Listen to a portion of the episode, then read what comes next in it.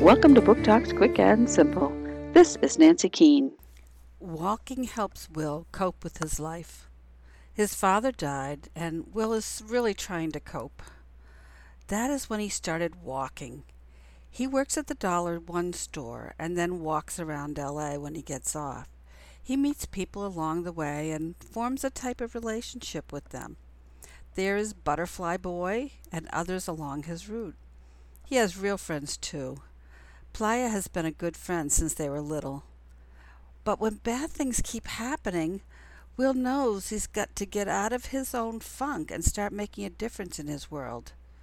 Is that even possible? What I Leave Behind by Alison McGhee, Atheneum, 2018.